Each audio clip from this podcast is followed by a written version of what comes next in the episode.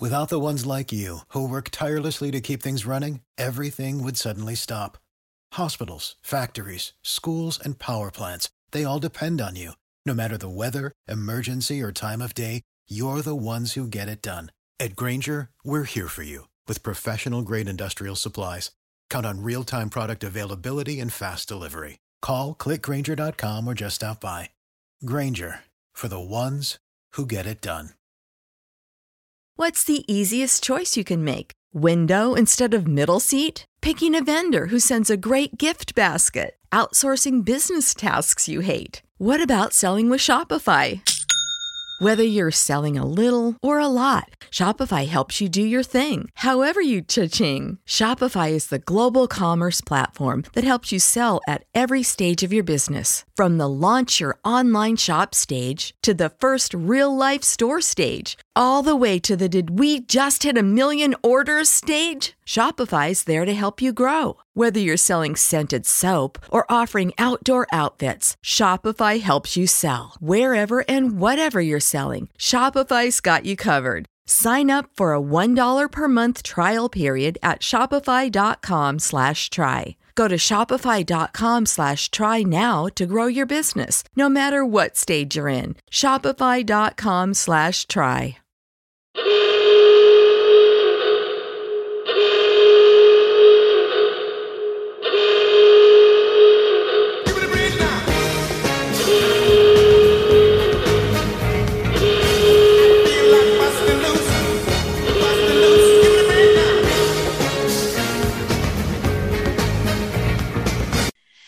Everybody. Thanks for joining us on the next episode of Half Street High Heat, a very sad episode of Half Street High Heat for us. Um, as I'm sure anyone who listens to this podcast knows, it was. It was Bryce Harper week. So uh, let's start out with the introductions. I'm your host, Amanda White. You can follow me on Twitter at awhite7877. I'm joined as always by Nick and Ryan. You can follow them on Twitter at DC Natchak or and you can follow the podcast itself at Half Street High Heat with the street is just ST. Um, we're doing this podcast for the DMV Sports Network. You can follow them on Twitter at DMV underscore SN. And you can go to the website, dmvsportsnetwork.com, and find all the content about all DC sports as well as local college sports. And you can get the podcast anywhere you get your podcasts, or um, we're now getting them out to YouTube every week as soon as they're published. So if you don't do podcasts, you can listen to it there. All right. So without further ado, let's talk about Bryce Harper. And then I don't want to talk about Bryce Harper again. He's dead to me after today. So let's do this because we have to, but then I don't want to talk about him ever again. it's uh it, it's tough, honestly. Like it's I'm just sad like seeing everything. Obviously it's a huge signing. It's probably the biggest free agent signing ever, but it's just it's sad, honestly. I don't I don't know how to feel. Yeah. Sad pretty much covers it. Yeah, basically.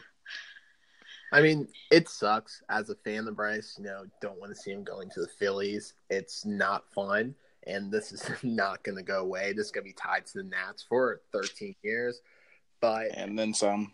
Yeah, sports are a business. I mean, this stuff happens. It's part of the game. It's a terrible part of the game, but nothing we could do. Yeah, and you know, I, I saw somebody point out and I hadn't really thought of it this way, but if you think back through DC sports, we've had more than our share of heartbreaks. But one heartbreak we haven't had really is losing big homegrown stars. I mean, Ovi's still here, Backstrom's still here, John Wall, Bradley Beal. I mean, you can go right. you can go down the line and, and find the guys where you know mar- most of the time the big the big names are, are staying here. So it's hard to take. And honestly, the going to Philly part is what bothers me the most. And eh, there's been a lot of debate about, you know, how fans should feel. And to me, I, I, think I would feel a lot differently if he if he hadn't gone to an NL East team. It's the the having to play against him 19 times a year is tough. Yeah, I, I was on the same page as you until I saw his press conference. And yeah. then I just realized where he was coming from that he didn't want to leave DC, but I mean they they just weren't giving him anything close to a real offer and the Phillies gave him what he wanted, and it got to yeah. where it was March. He won the longevity, won the record, and they gave it to him. And the Nats had other stuff they had to do, They made the moves they had to make, filled the holes, everything, and just the money wasn't there. If this was a different offseason where the Nats had less glaring weaknesses, I think they could have matched the offer. But and I think they could have matched it anyway, there. but I'm not entirely in agreement with you that they just didn't, you know, want to do it. I, I think they did the offer they made him. Everybody keeps, I keep seeing people make the argument that it was insulting. It was all this back, you know, this deferred money, but they do that with it all. Was. It wasn't insulting to Max Scherzer or to Patrick Corbin or to Stephen Strasburg. That's the way the Nats do business, and None. Boras knows that. They could have mm-hmm. come back and said, "Hey, we don't want this to." They didn't come back to them. That's what Lerner said last week. Is they none didn't of, come back to them with a counter or anything. And none of them were the homegrown talents, so that's the thing. And they weren't 26. Like that's that, true, but that I just don't get the. It's an, an insult to Harper to offer him deferred money. That's the way they do business. He could have no. come back and said, "I don't want deferred money. This is what I want," and he didn't do that for whatever reason. And I don't know what the reason is, but so, I mean, I think that was more Boras than anything. Boras wants to avoid deferred money, and the reason Strauss took it is well, one Strauss was an extension. He literally went to Boras and said, "I don't want to go anywhere else. I want to be with the Nats. Right. Work work something out." So it was a little bit different. But the thing with deferred money is that, like, his la- the last payment of that contract they offered him would have been like when he was 62 and yes he would have gotten all 300 million like eventually but at the same time when you're offering a deferred contract the reason it wasn't an insult to strauss or, or max or anyone is because when you are offering deferred money, it has to be more than like what you would normally get. So if like 330 million was like the number for Bryce, then if you're offering deferred money, it would have had to been like 360 million. Well, right, but my point is, if they never came back and, and negotiated, they didn't even get that. But if they never came back and negotiated, who knows what could have happened if they had come back and said, "Okay, we don't want deferrals, or we'll take this much in deferrals, but we want it to be this much more money." You know what I mean? It just seems like the people that you said you made the point yourself. Strauss said, "I want to be here, make it happen." I don't think Bryce did that. So maybe he did want to be here, or maybe what he really wanted was to have the biggest contract ever, and that's just not something the Nats were willing to do. And, you you can't blame Bryce because he was literally the best free agent to ever hit the market. So yeah, he wanted to test free agency. One, the Nats offered it before free agent even started, and two, I think uh, I know I'm not the only one who said it, so I'm not going to take like sole credit. But that offer was literally just to like, just for show. It wasn't like it was an opening offer, and I don't think they expected them to take it. That but... was a terrible opening offer. That's what if you're thinking. Yeah, the, va- like the value came to like 184 million over. It did it yeah. right, but who? But the point is, the value was 300 million. If they wanted to do structure it a different way, they could have. And I'm not saying I blame Bryce. I don't think there's blame here, really. I think you know the Nats have, as you pointed out, a bunch of things they needed to do this off season. And when I see what they gave Bryce, 13 years no opt outs, I love Harper, and I am sad that he's not going to be a Nat for the rest of his career. But I wouldn't have wanted them to give him that contract. I wouldn't. I oh, I would to, take that no. contract every it's gonna, single it's gonna day and out twice on Sunday. I think that if you even look at the Jayson Werth contract, that was he was older, mm-hmm. obviously, but the one of the worst contracts of these ever. contracts are you. The fans are never happy. The team is never happy at the oh, end. Oh, Jayson Werth sucked, so that's right. a terrible comp but the point is, that's just a Nats comp. But there are lots of comps all around the league of giving huge contracts, long term contracts. And in the last five, six years of the contracts, it's an albatross. And I love Harper. It's completely different when gone. the guy's 26, though. they're just completely they're, different. I, they're different, but I don't think they're completely different. I just disagree. I, I it is completely different. Well, emotionally, I'm sad Bryce is gone. But from a business yeah. standpoint, I, I don't, I wouldn't want them to give him that contract. So. See, I think that's a great deal for the Phillies because they're paying him twenty five million for thirteen years. Every free agent that comes out, they're gonna go, "Hey, come play with Bryce Harper for the next decade." Mike Trout in two years, play with Bryce Harper for the next eleven years. Every big pitcher, they're gonna be able to pay them because they basically deferred the last three years of it for thirty million. If that was that brilliant. big of a draw, why why did the Nats not get every free agent coming out that they wanted? If playing with Bryce Harper was such an enormous. But the thing is that Mike Trout was selling Bryce on Philly the entire offseason. and the well, Phillies right, but he's from there. That's a lot a... of money. Yeah. So and, well, to answer your question, Amanda, like the reason he wanted no opt outs and a no trade deadline is that he knew he wouldn't be able to sell anyone on Philly if they thought he was leaving, which exactly. is why he would never sell anyone to the Nats because everyone knew the 2019 offseason of Bryce Harper was going to happen.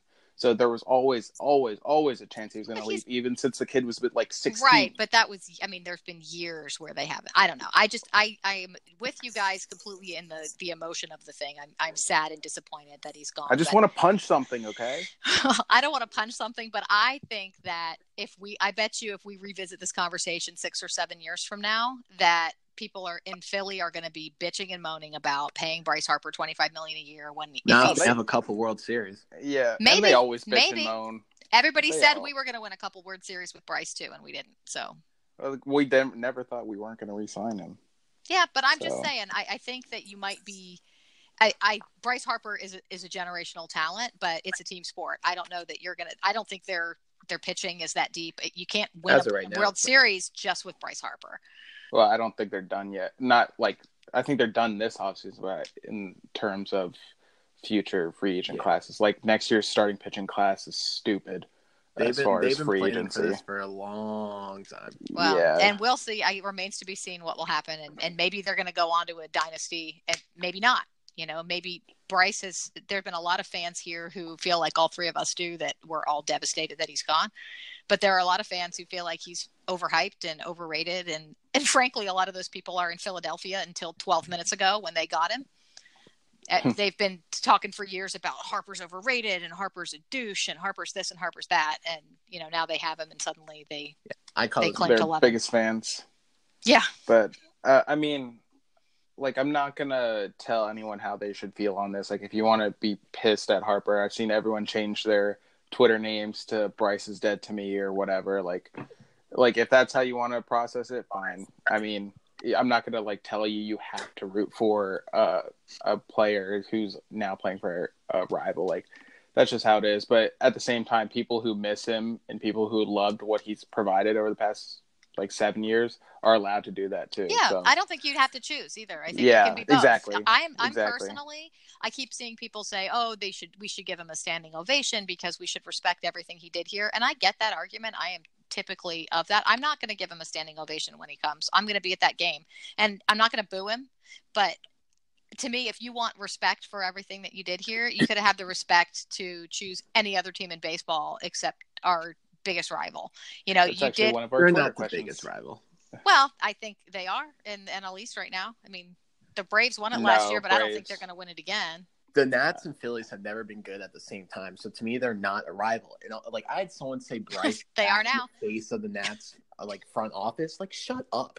Okay, the Nats were out of it a long time ago, and Bryce took the biggest money. What every single free agent gets. I understand being mad. I understand being upset, but Yeah. people are just overreacting so much. Like, shut I up. agree. It's a business. It's always about the money, and Of he took course the best offer. And that's Like, fine. Like I said, I'm not going to boo him. I don't think I'm not mad at Yeah. him, and I'm not mad at the Nats either. It's a business. That's also another but- one of our Twitter questions. Our, our followers are just on point today. I know. so. Well, I guess we can save the rest of that conversation for then. One thing I did want to say is like if the Nats were never really going to be in on Bryce, why not trade him at the deadline? Yeah, I mean that's that's a good point. Although I think maybe it was a more of a face saving thing with fans than anything else, like just Yeah. Admitting that they weren't in on Bryce.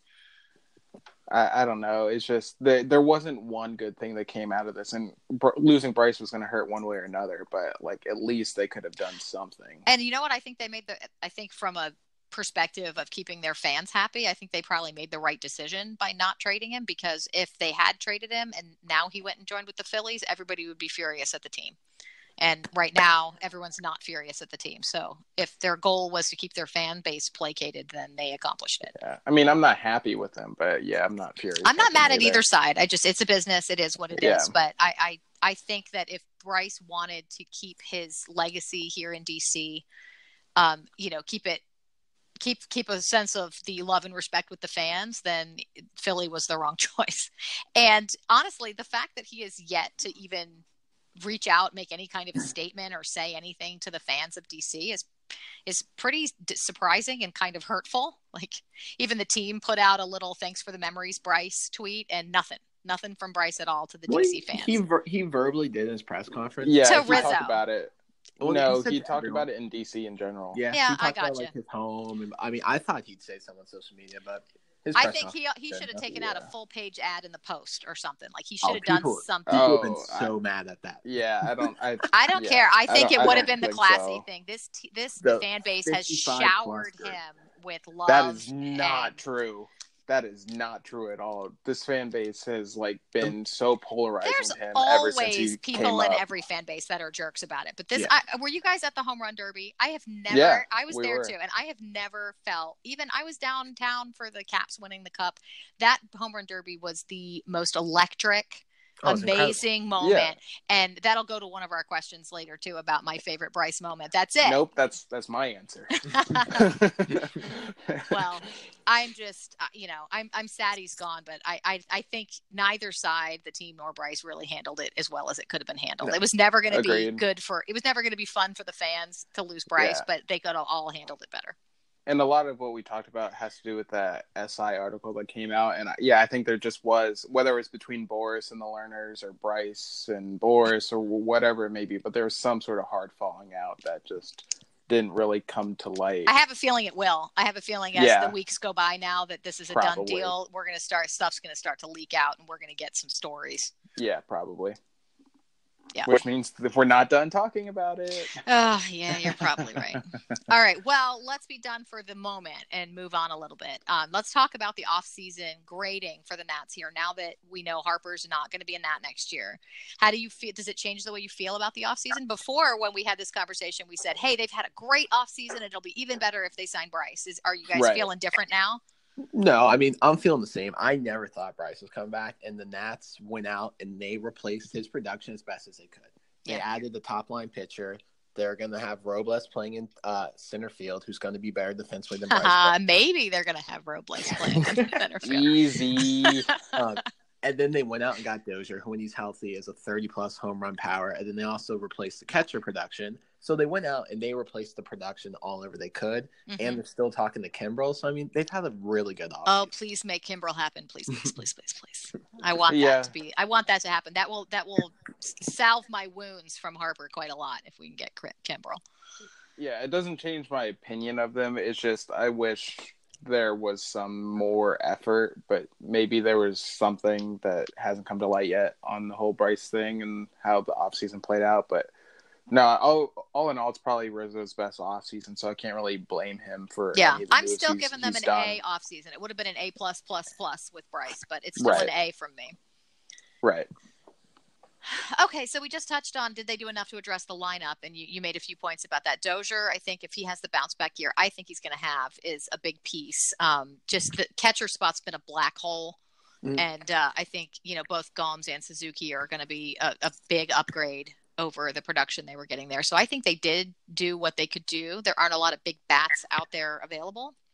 hmm So you know, I, I the looks like at Please Win DC, that's Sabir, our uh, colleague at the DMV Sports Network, asked that how important is it to have a consistent long ball threat? I think they still do. I mean, their lineup's not going to be the same. And I think it's probably about the third or fourth best lineup in the division. But Agreed. they're they're going to have to score in ways they haven't been able to the last seven years, and the Nats have been relying on the long ball. So if they Mhm. completely shift their approach and try to produce runs, Yeah, they're going to need more small ball than they've Yeah. been accustomed to playing. they'll be a lot Yep. better because teams that rely on the long ball get screwed come October. They just can't win the playoffs. hmm So hopefully this is a huge culture change, and now they realize team effort. We got to do it. Let's move the ball around, and then they should be fine if they can do that. Yeah, because as much as people are looking or expecting Soto to replace, not replace Bryce, but kind of fill in some of the areas where there's holes that Bryce left, I think he can. But one area I don't think I don't think he's ever going to be that 40 home run threat. Like he he probably could, but I don't think that's his game, which isn't a bad thing. But it's not the same as having Yeah, there's a lot more lineup. to offense than than the long ball. Exactly, and I, I don't think that's Soto's game. Like he's still obviously very valuable, but I don't think that's it. So obviously having a consistent long ball threat where no matter who you are as a pitcher, you're scared of facing. Like obviously that's a huge impact in the lineup to have, and Yeah. we don't really have that right now. Agreed, but I, you know we'll see if if uh, filling in with different pieces as opposed to really replacing the kind of piece that Bryce Harper was is going to be enough. I think if the, the rotation's their biggest strength, if they can Mm-hmm. if their bullpen can be good, and right now I'm I'm iffy on their bullpen. If they sign Kimbrel, I'll feel a whole hell of a lot better about it. But if they can have really dominant pitching, both relief pitching and starting pitching, then you know a, a little bit more of a weak lineup isn't necessarily a death knell. Yeah, that'll be the key. Yep. Okay, so another question we got was Miller at Miller Seth two zero two two on Twitter said Kimbrel would be great, but do we believe the Nats will actually do it? I You got my me. gut my gut says no. Uh, I would love it, um, but just because I'm looking for some sort of hope right now after being crushed on Thursday by Bryce signing, uh, I'm I like let's just say Kimbrel does sign.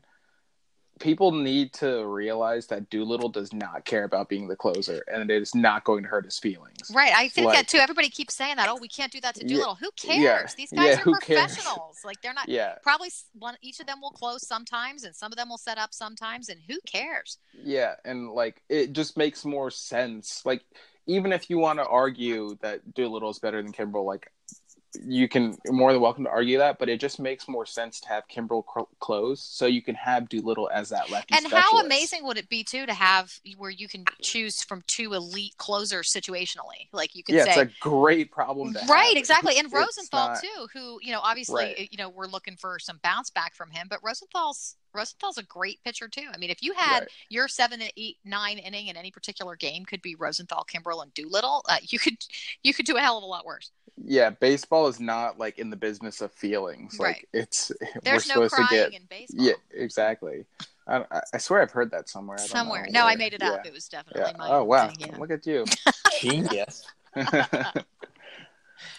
All right. So um, let's talk, do our FYI segment here about Harper again. I guess we aren't done talking about Harper. Um, the three big ones that we've heard about publicly, at least, are the Nats contract with all the deferred money, the Giants contract that apparently was 12 years, so also really long, but 310 million as opposed to 330 and of course the california taxes takes a big chunk as well. And then the phillies winning uh, offer the 13 years 330 with no opt-outs no trade clauses and, and spreads the av out pretty much equally across the contract Yeah, so Yeah. I, obviously we, we kind of already touched on the Nats one. We won't harp on that too much. Um, I just I don't think it was a legitimate offer, and I don't think the Nats ever expected him to like take it or even like think it was a real offer. Like I think it was pretty obvious when they offered it to him that it wasn't. a 300 real million offer. is still an enormous offer no matter how Yeah, you split up the money the, the, change. the way the way it was structured though, it's just it it kind of was a spit like spitting in the face If- of I just think if him. both sides wanted to make it work, they could have worked it out. The 300 million number is the 300 million number. Like they But they've dealt with Boras enough to know that like he he know he can see right through that. Like they they knew that Boras wasn't gonna like like that as a, even if it was a, a legitimate opening offer. Like I have a question for you guys. This whole thing with Boras has to have left a bad taste in both sides' mouths. I mean, Boras was pissed at the Lerners for what he felt like was messing up the market for Bryce, and I'm sure Mhm. they're pissed at Boras about the way this whole thing played out. Do you think that you know the relationship I, I i know boras's relationship with ted lerner was very close but it doesn't seem like mark lerner is nearly as much of a fan and do you think that relationship is less warm than it was before and that that could impact their negotiations on you know rendon and other boras clients hundred percent. I had someone DM me, and he like has like one of his buddies works for uh, the MLB like exec uh, in, up in New York, and said that a lot of owners are pissed at Boras, and like a lot of the relationships are bad. Um, so I feel like owners are kind of just done with Boras over boras's re- crap yeah yeah, and Yeah. realizing that he is bad for the game. So I think that's going to be pretty interesting. We probably will see players start leaving him because I was just going to ask that messed up a next. Is what do you think? Because I think he's. I don't think he did a good job with Harper here at all. I think No, Harper he didn't want to play it. in Philadelphia, Yeah. and he just committed the rest of his career to a city he didn't really want to go to. Yep. Uh, yeah, I agree with Ryan. I mean, Ryan pretty much ended up. I think eventually, w- well, I don't think it'll happen before the new CBA because I think Boras will uh, swindle players into like staying with him um, until that new CBA hits, and we'll just see how it plays out from there. But I, I think, yeah, the inevitable is players will start leaving, start leaving Boras because he just like owners are at the point where they can just like see through his tactics at this point. So Yeah. Well, I'm not a fan. I'll just throw that out there for anyone who cares. I'm not a Boras fan. Um, okay, so Giants. That one was the 12 years, 310 million dollars. Speaking of not real offers, that was not real offer. The Giants were trying You think? so hard. I mean, they had no shot. The Giants are about to tear down their roster and start the rebuild next year, and their coach is retiring. There was no way in hell Bryce was going to sign that. Right, they were and that's a trying to show the terrible. That would have been a terrible place for him to Yeah. play. On top of that, I don't think it was like no shot though. Like I was the the contract wasn't obviously good enough, but I mean, I, I, I think they still had a legitimate shot. I think Bryce would have been interested in going there, but obviously Bruce Bochy win, retiring. They have no farm system, and they're done. Like they're about just tear it down. So I didn't think that happened. Um, I was surprised they didn't take the Dodgers offer with a high AV for four years, but 45 million a year and you could have hit Yeah. free agency again when you're 30 to me that made so much more sense for him i was shocked frankly that he took 20 million dollars less for the next 4 Mhm. years just so he could have a that much.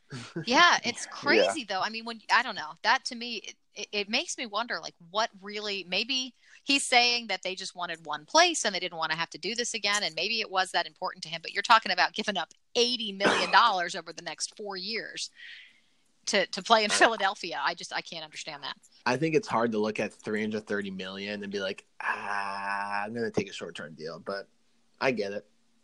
Yeah Yeah, I get it too. I just and in California, you know that Giants deal. I read somewhere that they would have had to come up to about 360 million almost yeah, to really Above make it the same value as the Phillies deal because of the taxes. Or been Yeah. smart with the wording like the Padres were with Machado, so he didn't get hit that hard by the taxes. Yeah, yeah. And it's funny how you hear nothing about Machado right now. It's just Bryce, Bryce, Bryce, Bryce, Bryce. yeah. Well, Machado's old news, so Yeah, I know that was like a week ago. It's old news. Who? yeah. M- Machado, who? exactly.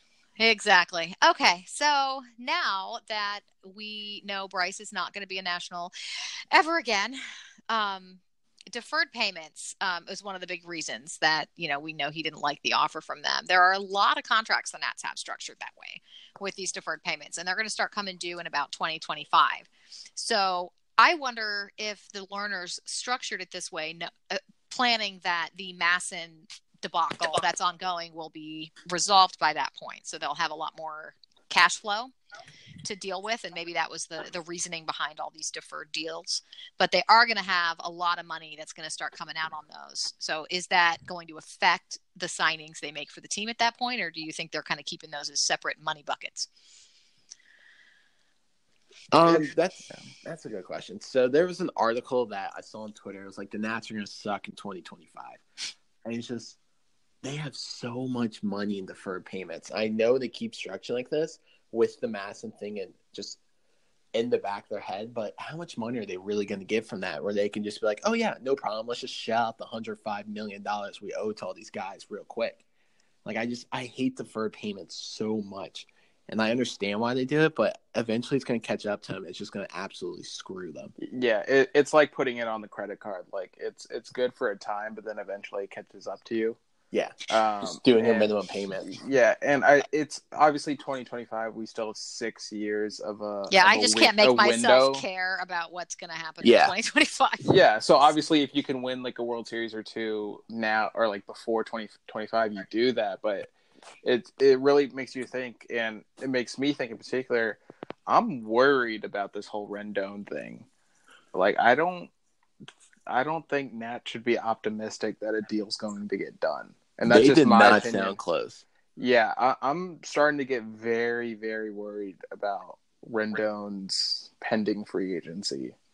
Yeah, I'm worried about it too. Although I, I don't know, it's still so early in the year, and he said he's willing to talk through the year, and you know, I, I don't know. After what we just saw Arenado do, and uh, I Rendon's don't- the yeah. kind of guy who likes attention. He's not the kind of guy who's going to enjoy a free agency. I don't think. I think if he wants to be here, that he's and, and he tells uh, you know, if Boras just comes to them and says, "This is what it's going to take to keep him here," you know, I think it could be something like Strasburg, where he just says, "I want to stay here. Let's make it work." Yeah, If it definitely, yeah, it definitely could be like that. Um, and Rendon has been outspoken saying like Boras isn't dictating his free agency. Like he's not afraid to like push back Yeah. on what Boras Didn't says. that sound like a like a subtweet of Harper a little bit? maybe a little, uh, but again, like you said, I don't think Rendon's that type of guy. Like he he doesn't. I don't know. Maybe it was, maybe it wasn't. Um, but nevertheless, I don't. Obviously, I don't think the Machado and Arenado deals help the Nats case at all. Because I think obviously those guys. Well, they just raised Rendon's value for sure. Right. Exactly. And I, I just with these deferred payments, and I, I think inevitably they're going to offer Rendon something with deferred payments. I, I'm just not optimistic whatsoever. I mean, because I think Ryan's the one who said it, like something like a six for 120 seems like a fair offer. Yeah, he's probably going to end up getting more than that. Yeah, like, I think he's going to get somewhere in the 22, 23 million a year AAV range. And you know, I, he yeah. may or may not be open to the type of deferred payment structure that the Nats like. But I don't necessarily again, 2025 is so far out that I'm just not going to concern myself about it. But you know, if they do get a nice settlement from the MASN lawsuit and they start making the kind of money they ought to be making on their on their television rights, you know, I think a big chunk of these deferred payments can be handled by that. And you know some it's there the Lerners have a gazillion dollars and if the way they prefer is to spread it out rather than to spend it all at once like it doesn't really matter as long as they're willing to keep spending on players i don't really care if they want to do it this way if the players are willing to do it and the team prefers it then it just doesn't bother me yeah i think the the thing is though it's just deferred payments they're just generally not good business like if it was just max that's one thing but if all your big money contracts come with deferred payments, it's gonna catch up to you at some point. So really obviously 2025 still way far in the future. Like I don't even know what I'm having for dinner tonight, let alone like what's going on with the Nats in six years. Um, but it's it's just cause for concern. Like when you think about potential free agents, um, obviously still this offseason, if we get a Kimbrel or moving forward, like a Rendon and so on and so forth. Um, it's just it's not good business, and I think it, it really it it puts a number on what the Nats window is. I, I think their window to win is really only three to four years. Mm, I don't agree with that, but I don't know. I, I just don't I don't see it as all the same bucket of money. I don't think they're going to say, "Hey, our payroll is this much money today." And once we start making these deferred payments, if it's a $100 million in deferred payments, we're going to drop our active payroll by a 100 million. I just don't think it's it's that kind of a thing. I, I don't know that they're the same bucket of money. Do you know what I mean? I think they've they've got yeah. some separation between them, so I don't see it as a zero sum game with. I I get that, payments. and I think. I mean, it, it's hard to look at any team and say we're going to be competitive for the next six years. Like even the Red Sox, like if you go from six years ago like they had like two years where they just they won like 70 games so it, it's hard to stay competitive for that long in any sport but baseball's not excluded from that um, so i just think at some point there's going to be a shift where we start reevaluating and all teams go through rebuild cycles and it exactly. may it may be that they've they've structured it this way intentionally to coincide with what they expect to be a rebuild cycle. You know, if we're going to spend a bunch of money and likely we're going to be in a rebuild by this point and then we can spend a couple you know what I mean, spend a couple years get below the luxury tax and whatever. Do you know what I mean? Yeah. It could be that they're thinking that far ahead, but it it might be that they're just you know, they're just doing what works for them right now, what can get them the players they want right now and they'll worry about it in the future. They Yeah they're not the kind of people who are worried that much about the money. or or they're not thinking at all. Who knows? Yeah, I suppose so. Seems unlikely, but I suppose it's possible. okay, um, let's talk a little bit about uh, Turner, Eaton, and Soto. Um, they've got arbitration years coming up. Um, do you think all of this deferred money stuff, um, as those start to come up in the next three, four years, that we're going to be worrying about them getting raises in arbitration? No, um, because by the time that Soto hits arbitration, there's going to be a new CBA. Rendon, I mean, not sorry, Turner has four years arbitration, and it's going to be slowly increasing each year. I'm not really worried about that. And Eaton just has his club options. So with the new CBA, all of them are going to be impacted differently. So I don't really think that's going to be an issue, especially with the deferred payments for guys who are just in arbitration. Yeah. And what about Soto? When's his first arbitration year? Um. So the last year he didn't make make enough games, so he has this year and two others before arbitration. So we've got a we got a ways to go on that. Yeah, How, wait, how many games do you need to hit arbitration? He played a majority of the year. yeah, but um, he only played. I I read it the other day. Like he didn't meet the requirement for a number of days, so like, he like just Yeah, missed service time days, I think. And of course, they probably didn't call him up until just after, as the teams always screw over Yeah, the minor course. leaguers that way. Yeah. Yeah, Of course. Yeah. So Yeah, they you- you got can be one of the another year of best, tier yeah. control out of that. oh my god. Yeah, the CBA is a joke. for sure. The other thing, um, as far as talking about a window for the Nats to win, um, the Braves. How, how legit do you think they are? Are you worried about them this year? I know they won the division last year. Do you see them as a big threat?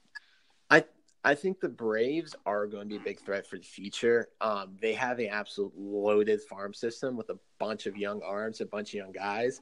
I kind of expect them to take a step back this year with a little bit of a sophomore slump, but they have a very small payroll and a bunch of young guys. So they put themselves in the way where they have 23 coming off this year with Donaldson, and they can go after whoever they want in free agency. Yeah, I was thinking there's a lot of big name free Mhm. agents coming up next year, and I think they might be setting themselves up Yeah. for a big offseason next year.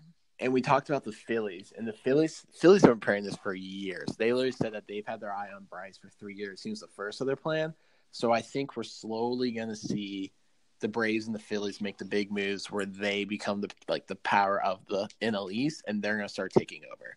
I think it's a couple years away from that becoming a reality. So Nats really need to take advantage of that. So we really need a World Series before then. If you guys are listening, Nats, I need you to. Yeah. Win a- just win a playoff series. Honestly, Yeah, like For- honestly, um, that that is our World Series. Is the Or for this year, round. could we just could we just get there this year? Like could just that would be good. talking to you, Davey. yeah. If anyone, hello, anyone listening? So, um, I suppose just for the sake of thoroughness, we should talk about the Mets and the Marlins. the Mets, the Mets. See, here's the thing about the Mets. The Mets pitching is so freaking good that when they're healthy, they're one of the, they're one of the best teams. But that was NL. it right there. That caveat. It, Yeah. That when they're healthy, If- they can't yeah. stay healthy. I mean, you already look. They already got weird injuries. I mean, two guys right hurt their knees. One guy's got hurt because he can't cook chicken. It's just the weirdest things uh, happen to the Mets. Yeah, it's like they have a curse on their franchise, which I wouldn't be surprised. But the thing with the Mets that we have to like acknowledge, like I don't think they're a threat this year or probably even next year, but they're never afraid to make that big splash, whether it's a trade or a free agent signing. Like, yeah, they're the little brother of New York, but they're still a New York market team. So, I mean, they could some way somehow like convince big name free agents to come play there. So I don't think they're ever going to be like on the level as the top three in the division for the next few years, but they could still like make things happen. yeah, But if they get can, if they full could, yeah. Sorry, No, um, if they get full season healthy from Degrom, Syndergaard, and Wheeler, that's ninety plus wins right there. Yep. And that's the thing about them. Yeah. DeGrom isn't very happy there, and they have until opening day to give him a contract extension, or he's not talking anymore. So I don't think that's going to happen. I think this is probably the last year they're going to have no, Degrom. they they start out saying they'll give him whatever they want, and now they came out and said that they're gonna try to sign him for as cheaply as possible. So yeah, that that, that always makes get players happy when you say God, that I, publicly. I They love, love that. Yeah. yeah, especially when him. you're a top two pitcher in the league, You know I Right. mean? Yeah, Yeah. it's just I don't see them. I don't know Yeah. if they if they could have a healthy rotation for the whole year, and that's a big if. Nobody has a healthy rotation for the whole year, No, and they don't have the depth. I think to make up when they have big injuries to their to their best pitchers. But they also if everything fell in line for them and they were really healthy the whole year, they could make a run. But I don't think that's going to happen. last time they're healthy, they went to the World Series. Yeah, Yeah. that's true. Him and Sammy Solis, one and two pitchers in the league. that's that's just wrong. So since we're since we're doing an NL East rundown, I suppose we should mention the Marlins.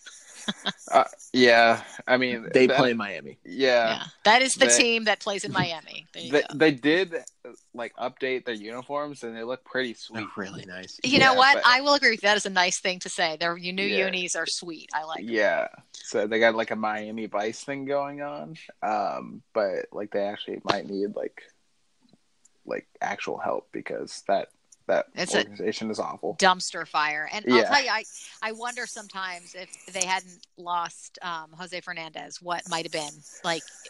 Yeah. Finally changed their franchise. Yeah. I, I saw it was I don't I don't know who it was one of the big name baseball Bowden. reporters was it Bowden I yeah, thought it was I, uh, I, I, thought it was know what arc you're Kirchner talking about. I thought. okay yeah all right maybe it was Bowden he was talking about Jose Fernandez not to like ignore like the the drug use and stuff like that but just his presence within the organization and basically how like if he was still around and alive Yeah. obviously and they like had how Yelich different and and Realmuto. I mean, they had some they big needed pieces.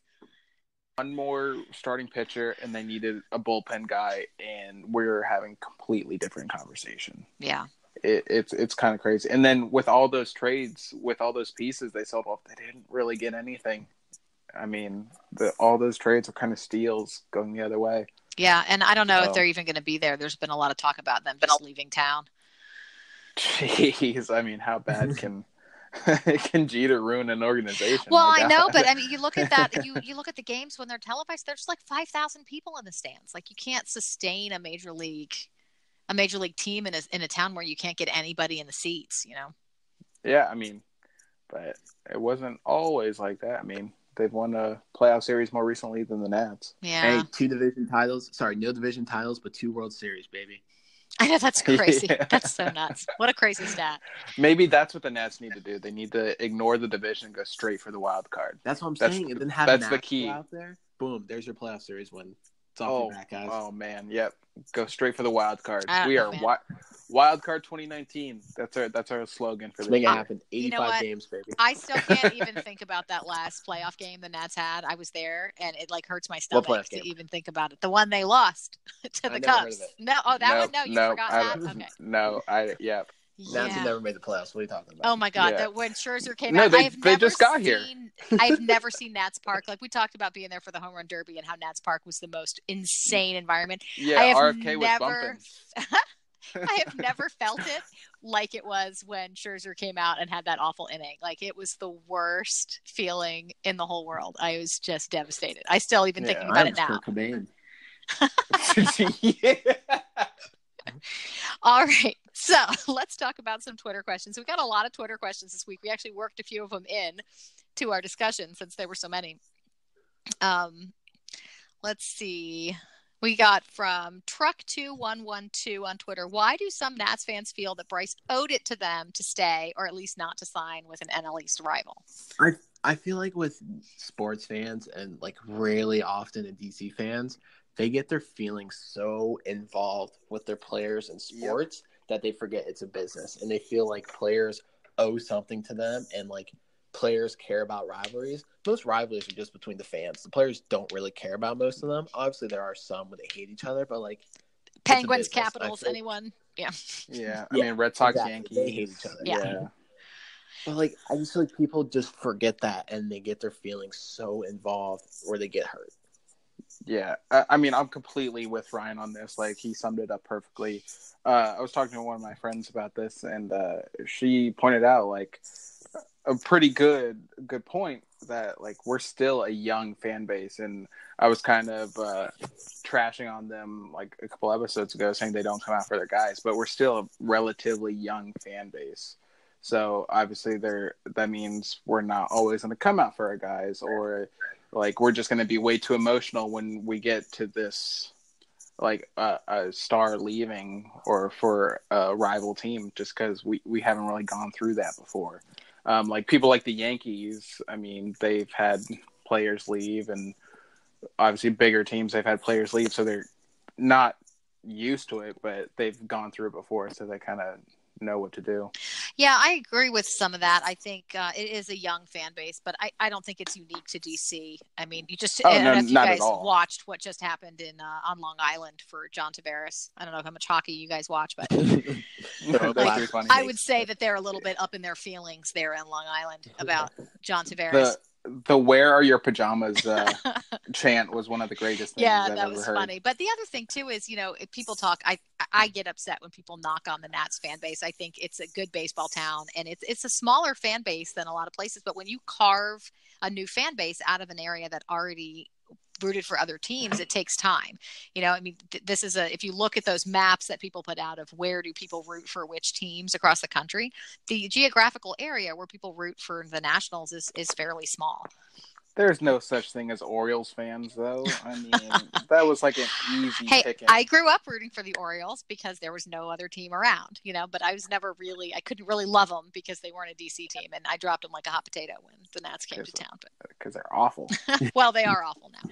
But the other thing too is I do think there is something to it. I think that if Bryce was here for a long time, he knows the, he knows the feelings of the fan base about the, the about the Phillies, and I think he did the best for himself. He did what was his, you know, what he chose was the best decision for his family, and I totally respect that. But he needs to. I'm sure he he understands that he was he was destroying a lot of the goodwill that he had from DC when he did that you know and and he made that choice and that's fine but i don't feel like he should be you know upset that the fans are upset. Of course they are. I mean what did you think was going to happen when you went I mean, to I, a, an I- East yeah. rival I still think he didn't want to do it. Like that that press conference just sold it for me. Like he did not. yeah it looked like a want to do it. hostage video Yeah, on, yeah, that's a perfect way to do it. Like he looked like he was just like, "This is going to be the longest thirteen years yeah of my that's life." the part that gets me is i don't feel like he wanted to go to philly and No, i can't didn't. believe that he signed basically an unbreakable contract for the rest of his career in a city it doesn't seem like he really wanted to go to I mean, he definitely wanted to make it look like he wanted to be there. yeah that's for sure. But I hear that, but I just I don't know. When you he didn't seem happy when you no, watched it at all, Not at all. and we've seen Bryce happy, and that that wasn't it. Not not at all. He Yeah. like he turned on robot mode in interviews, and he kept slipping up, and like you could tell he wanted to be in DC, and he misses it. I know it's and that really hasn't depressing. Interviews since he was four. Yeah, it, it's it's nice to know that he still plans on bringing a championship back to DC, though. Yeah, I just feel like if he's not happy now, though, wait until he goes into one of these long slumps where DC fans have always had his back. Nobody gives him a hard Not time true. when he. People talk trash on Twitter, but Twitter's not real life. When you go to the ballpark, Twitter is everything. What do you mean? Twitter is a cesspool full of the worst people in the world. uh, At I DC take full Snapchat. offense That is. I'm on there too. Don't worry, I'm insulting myself, but I'm just saying Twitter is a cesspool and it's the worst place. Like the, they're not reading everything on Twitter. Do you know what I mean? In real life, when you went to the ballpark, these they he didn't get booed and treated like crap. If he has a long slump or he, you know, screws up in a big spot or something, the, the Philly fans are going to be awful because they're awful. Yeah, not that's gonna true. deny that. yeah, you can't really argue that. Yeah, that is on this. There can be no debate. All right, so let's move on to the next Twitter question here from at one lovely lady C, who's one of my favorite DC fans on Twitter. I love her. Um, she says thoughts Oh, on how we've had terrible managers during Bryce's tenure and how deferred contracts are terrible business. Well, tell us how you really feel.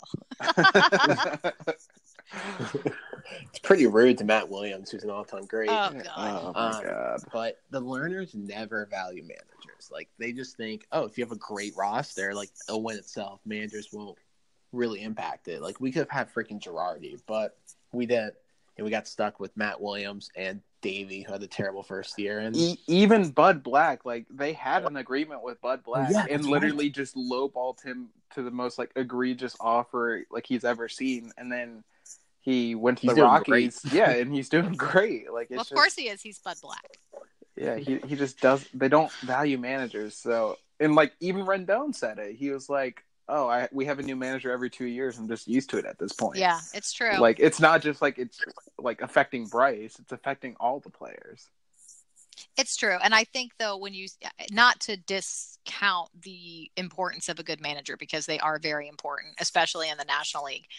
But, you know, I, I feel like you can't really put all of the, a lot of the things that have gone terribly wrong for the Nats, like, you know, losing in big, like Drew Storen giving up a huge lead in the, uh, blowing every big game. blo- right, blowing every big game. But I'm thinking of game five of the Cardinal series in 2012 Yeah, which is still the stuff of my nightmares. But Yep. like that, you know, like players screw up in big moments, and that's not on the managers. Of course, he should have freaking pulled him, but but I, I think, and yeah, Davey or uh, Dusty never should have started at Werth. right, Yeah, there are yeah, managerial things like that. decisions. There are a lot of bullpen management things with Dusty that used to piss me off. But I, I- I think you look at the Red Sox, like literally they had John Farrell, who was by all accounts a terrible manager, boom, Alex Cora comes in, who's a great manager by all accounts, and they have like one of the greatest seasons of like ever. Yeah. So I mean, managers aren't to be taken like lightly, like the Lerners have. Agreed. Like the, a good manager just doesn't like fall into your lap. Like you have to go get them. Yeah, I agree. It is important, and they don't give it the importance that it deserves. I, I don't know Yeah. that you can you can say we didn't make we didn't make it further than the first round because of managers during Bryce's tenure. But I also but- think that it could have been different. You know, there might have been years where we didn't make the playoffs that we might have if we had had better management Exactly. decisions. So it's hard to say in retrospect, but I definitely think that the Lerners are not paying enough um, paying enough attention to the importance of managers and paying them what they're worth to get a good one. Um, deferred contracts, we talked about that pretty extensively already. Um, obviously, our uh, our friend here thinks they're terrible business. I like I'm not as bothered by them as sometimes. Bad as long as business. as if they don't if they don't make it so that they're reducing their active payroll as a result of the deferred payments, then I couldn't care less. Like Oh, do you're what gonna you be want mad. with your money. You're gonna be mad when Rendon doesn't take the contract because it's a deferred payment heavy In 2025, you're going to be furious. I can Yeah. feel All it. right. Well, we'll it. be on like episode it. nine Write it. thousand four of this show by then, so we can talk about it then. All right. yeah, we'll we'll be doing the the post game on MASN Okay, let's move on to at Nat's hot takes. Gives us the sad one. What was your favorite Bryce Harper moment? It's, it hurts to use the word "was" in this, but we'll say what's your favorite Bryce Harper moment? uh, Um, I that's tough. I think I'm gonna go with Bryce just completely making Hunter Strickland like his no, that's. Um, I, No. I was at game one when Bryce hit the home run off of Hunter Strickland, and not including the home run derby. That's the farthest home run I've ever seen. Like that was a freaking moonshot, and Hunter Strickland was so mad that he was mad three years. yeah, later. he was. Yeah, he He was. was like Bryce was his dad, and that was just Yeah, and a young father he was. Yeah, that was uh, that was a great moment. I will definitely give you that one. Uh, I'm taking the home run derby because I was there, upper deck, no wait, so was I. or first first row, second deck, like right field. Bryce was just hitting home runs all around. Oh yeah, that- like that energy.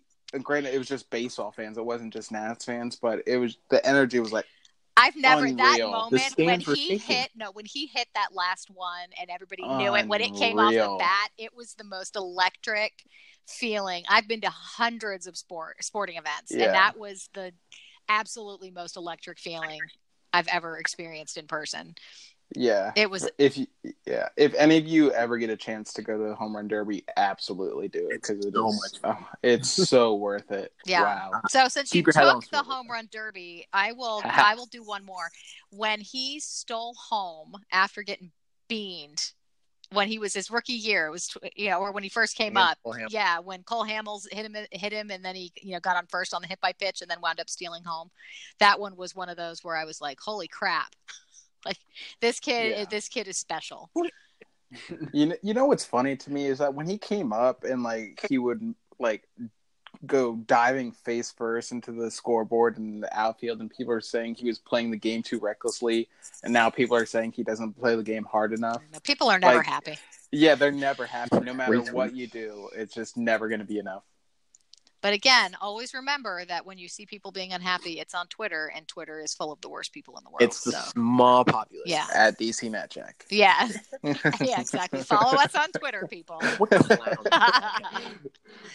Okay. Um, at Barb BZZZ says Nats fans are known for giving former players standing ovations. Will Bryce get a standing O?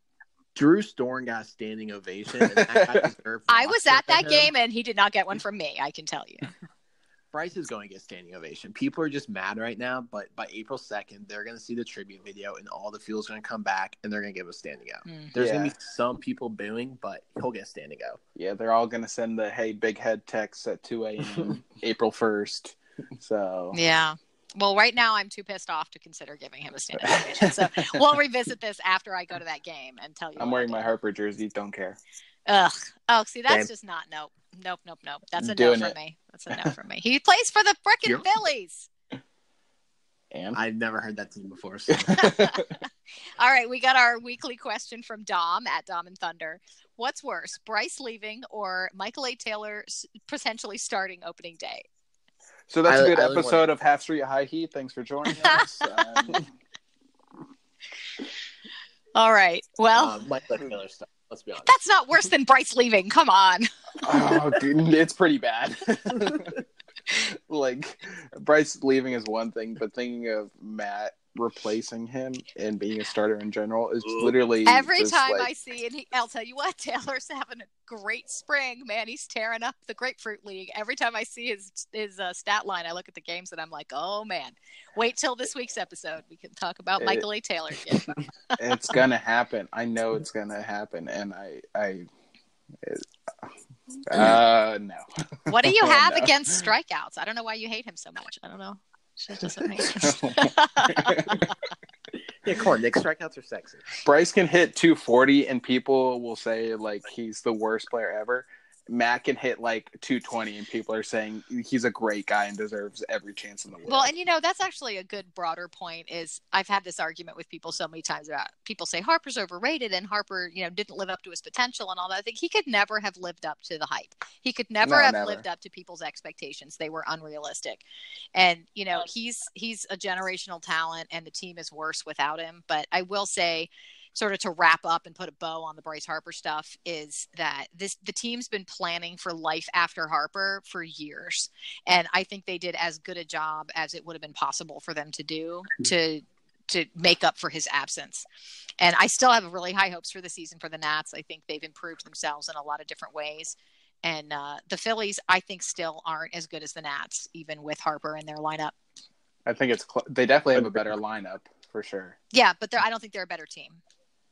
No, it's if the, it's, it's close. if the Nats yeah, I agree. top three starting pitchers are healthy, the Nats will win the division. Yeah. Like If there's that if. Yeah, there it is. there it is. Because Strasburg's got a lot of injury history, so we'll see. We'll see what happens. All right, and then one more to throw in here before we we break my off. favorite segment of the new segment. New segment, worst tweet of the week.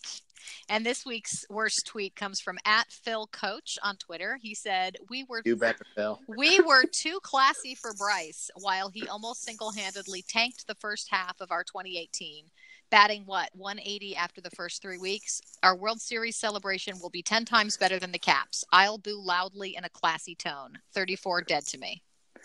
Here's just Wow. No, not the humble brag, not the humble brag, but Nat Jack gets a thousand mentions a week, and this was the one that stood out to me the worst. Come on, man. First of oh, all, Oh, no dude. player can single-handedly ruin a guy's a, a team season, and what ruined the season was the starting rotation dying. Like I get being mad. Yeah, but and I think the, the moment for me when the season went totally off the rails, never to come back, was Doolittle, Cubs. Doolittle's injury. To me, Oh, that was well, yeah, it. Like too. when Doolittle went down, everything. that was it. Like there was no way that the bullpen was a mess anyway. And Herrera was never what we thought he was going to be when they picked him up. And when we lost Doolittle, that was it. It was over. So, did Mhm. Bryce have a bad first half? Undeniably, he had Well, a he- bad he- first He half. didn't say first half. He said first three weeks. Yeah, no, he said I look after like the first Bob. three weeks, batting 180 after the first three weeks is what Ah, my apologies, think. Phil. But, but anyway, I just, you know, the whole idea. I am off the Bryce Harper train. I will appreciate all the things he did for this organization, but you know, I'll I'll always watch his career and pay attention to what he's doing because I won't be able to stop myself. But you know, dead being dead to me, I understand the, the sentiment, and I he sort of is in that way. But I, I'm not gonna I'm not gonna boo him. And the idea that we were too classy for Bryce is odd to me. Yeah, and then That's- he that's was like, the he- plus he- right there. he's like, our World Series celebration will be ten times better than the Caps. Yeah, What? also that. You know what? I'm a huge Caps fan. You better watch it, sir. Watch it, yeah, Phil. like I, I don't. It's, it's so bad. I'll tell you, I was down at the watch party for the Caps when they won the game five. It was in Vegas, and I was out in the on the street with my husband and my two teenage sons, and I can tell you it was pretty damn awesome. Yeah, we were uh, Ryan and I were actually at the bullpen outside the Nats Park. Nice. So yeah, we we uh, experienced that firsthand too. Yeah, and still not as as awesome as that was. Not as electric a situation as the home run derby. Not Say even close. But that's not even close to what the Nats World Series will be because that'll be ten times. Ten better. times better, baby. We're we're gonna be cheering in a classy tone. or booing in a classy tone. I don't know. Something, something. All right. Well, and regardless, Phil, thank you for listening to the podcast and for interacting with us on Twitter. We Thank don't mean to give service. you too much of a hard time. We appreciate it. All right, guys. So that I think will do it for us for today. Um, hopefully, we will have less Harper talk next week because it makes me sad. Um, also, and I forgot to do this in the middle, so apologies, Tom. Um, it is, I want to make sure all of you guys know about the uh, DMV Sports Network's Library podcast. There are shows for all the local teams Redskins, Caps, Wizards, Nats, um, in addition to some mixed bag shows that are called It's About Time DC and Dom and Thunder, both of which talk uh, about the Nats. So if you're looking for more Nats content, you can certainly find them there. You can get them wherever podcasts are available. And that will do it for us. I hope you guys enjoyed this episode. Um, please subscribe and leave comments, um, ratings, reviews. We really appreciate all of that. Um, you can find me again on Twitter. I'm Amanda at a white seven eight seven seven. You can find Nick and Ryan at DC NatJack, and you can find the show at Half Street High Heat. Um, if you want to check in with DMV Sport Network, Sports Network broadly, you can find them at dmvsportsnetwork.com and follow them on Twitter and Instagram at dmv underscore sn. Thanks again so much for listening, and we will talk to you guys next week. Later. Give me the bridge now.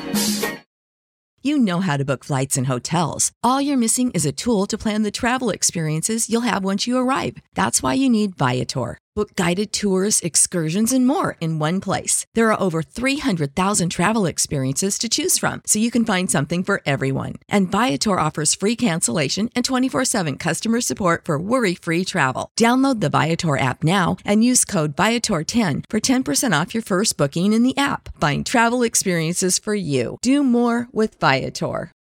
Without the ones like you, who work tirelessly to keep things running, everything would suddenly stop. Hospitals, factories, schools, and power plants, they all depend on you. No matter the weather, emergency, or time of day, you're the ones who get it done. At Grainger, we're here for you with professional grade industrial supplies. Count on real time product availability and fast delivery. Call clickgrainger.com or just stop by. Grainger for the ones who get it done.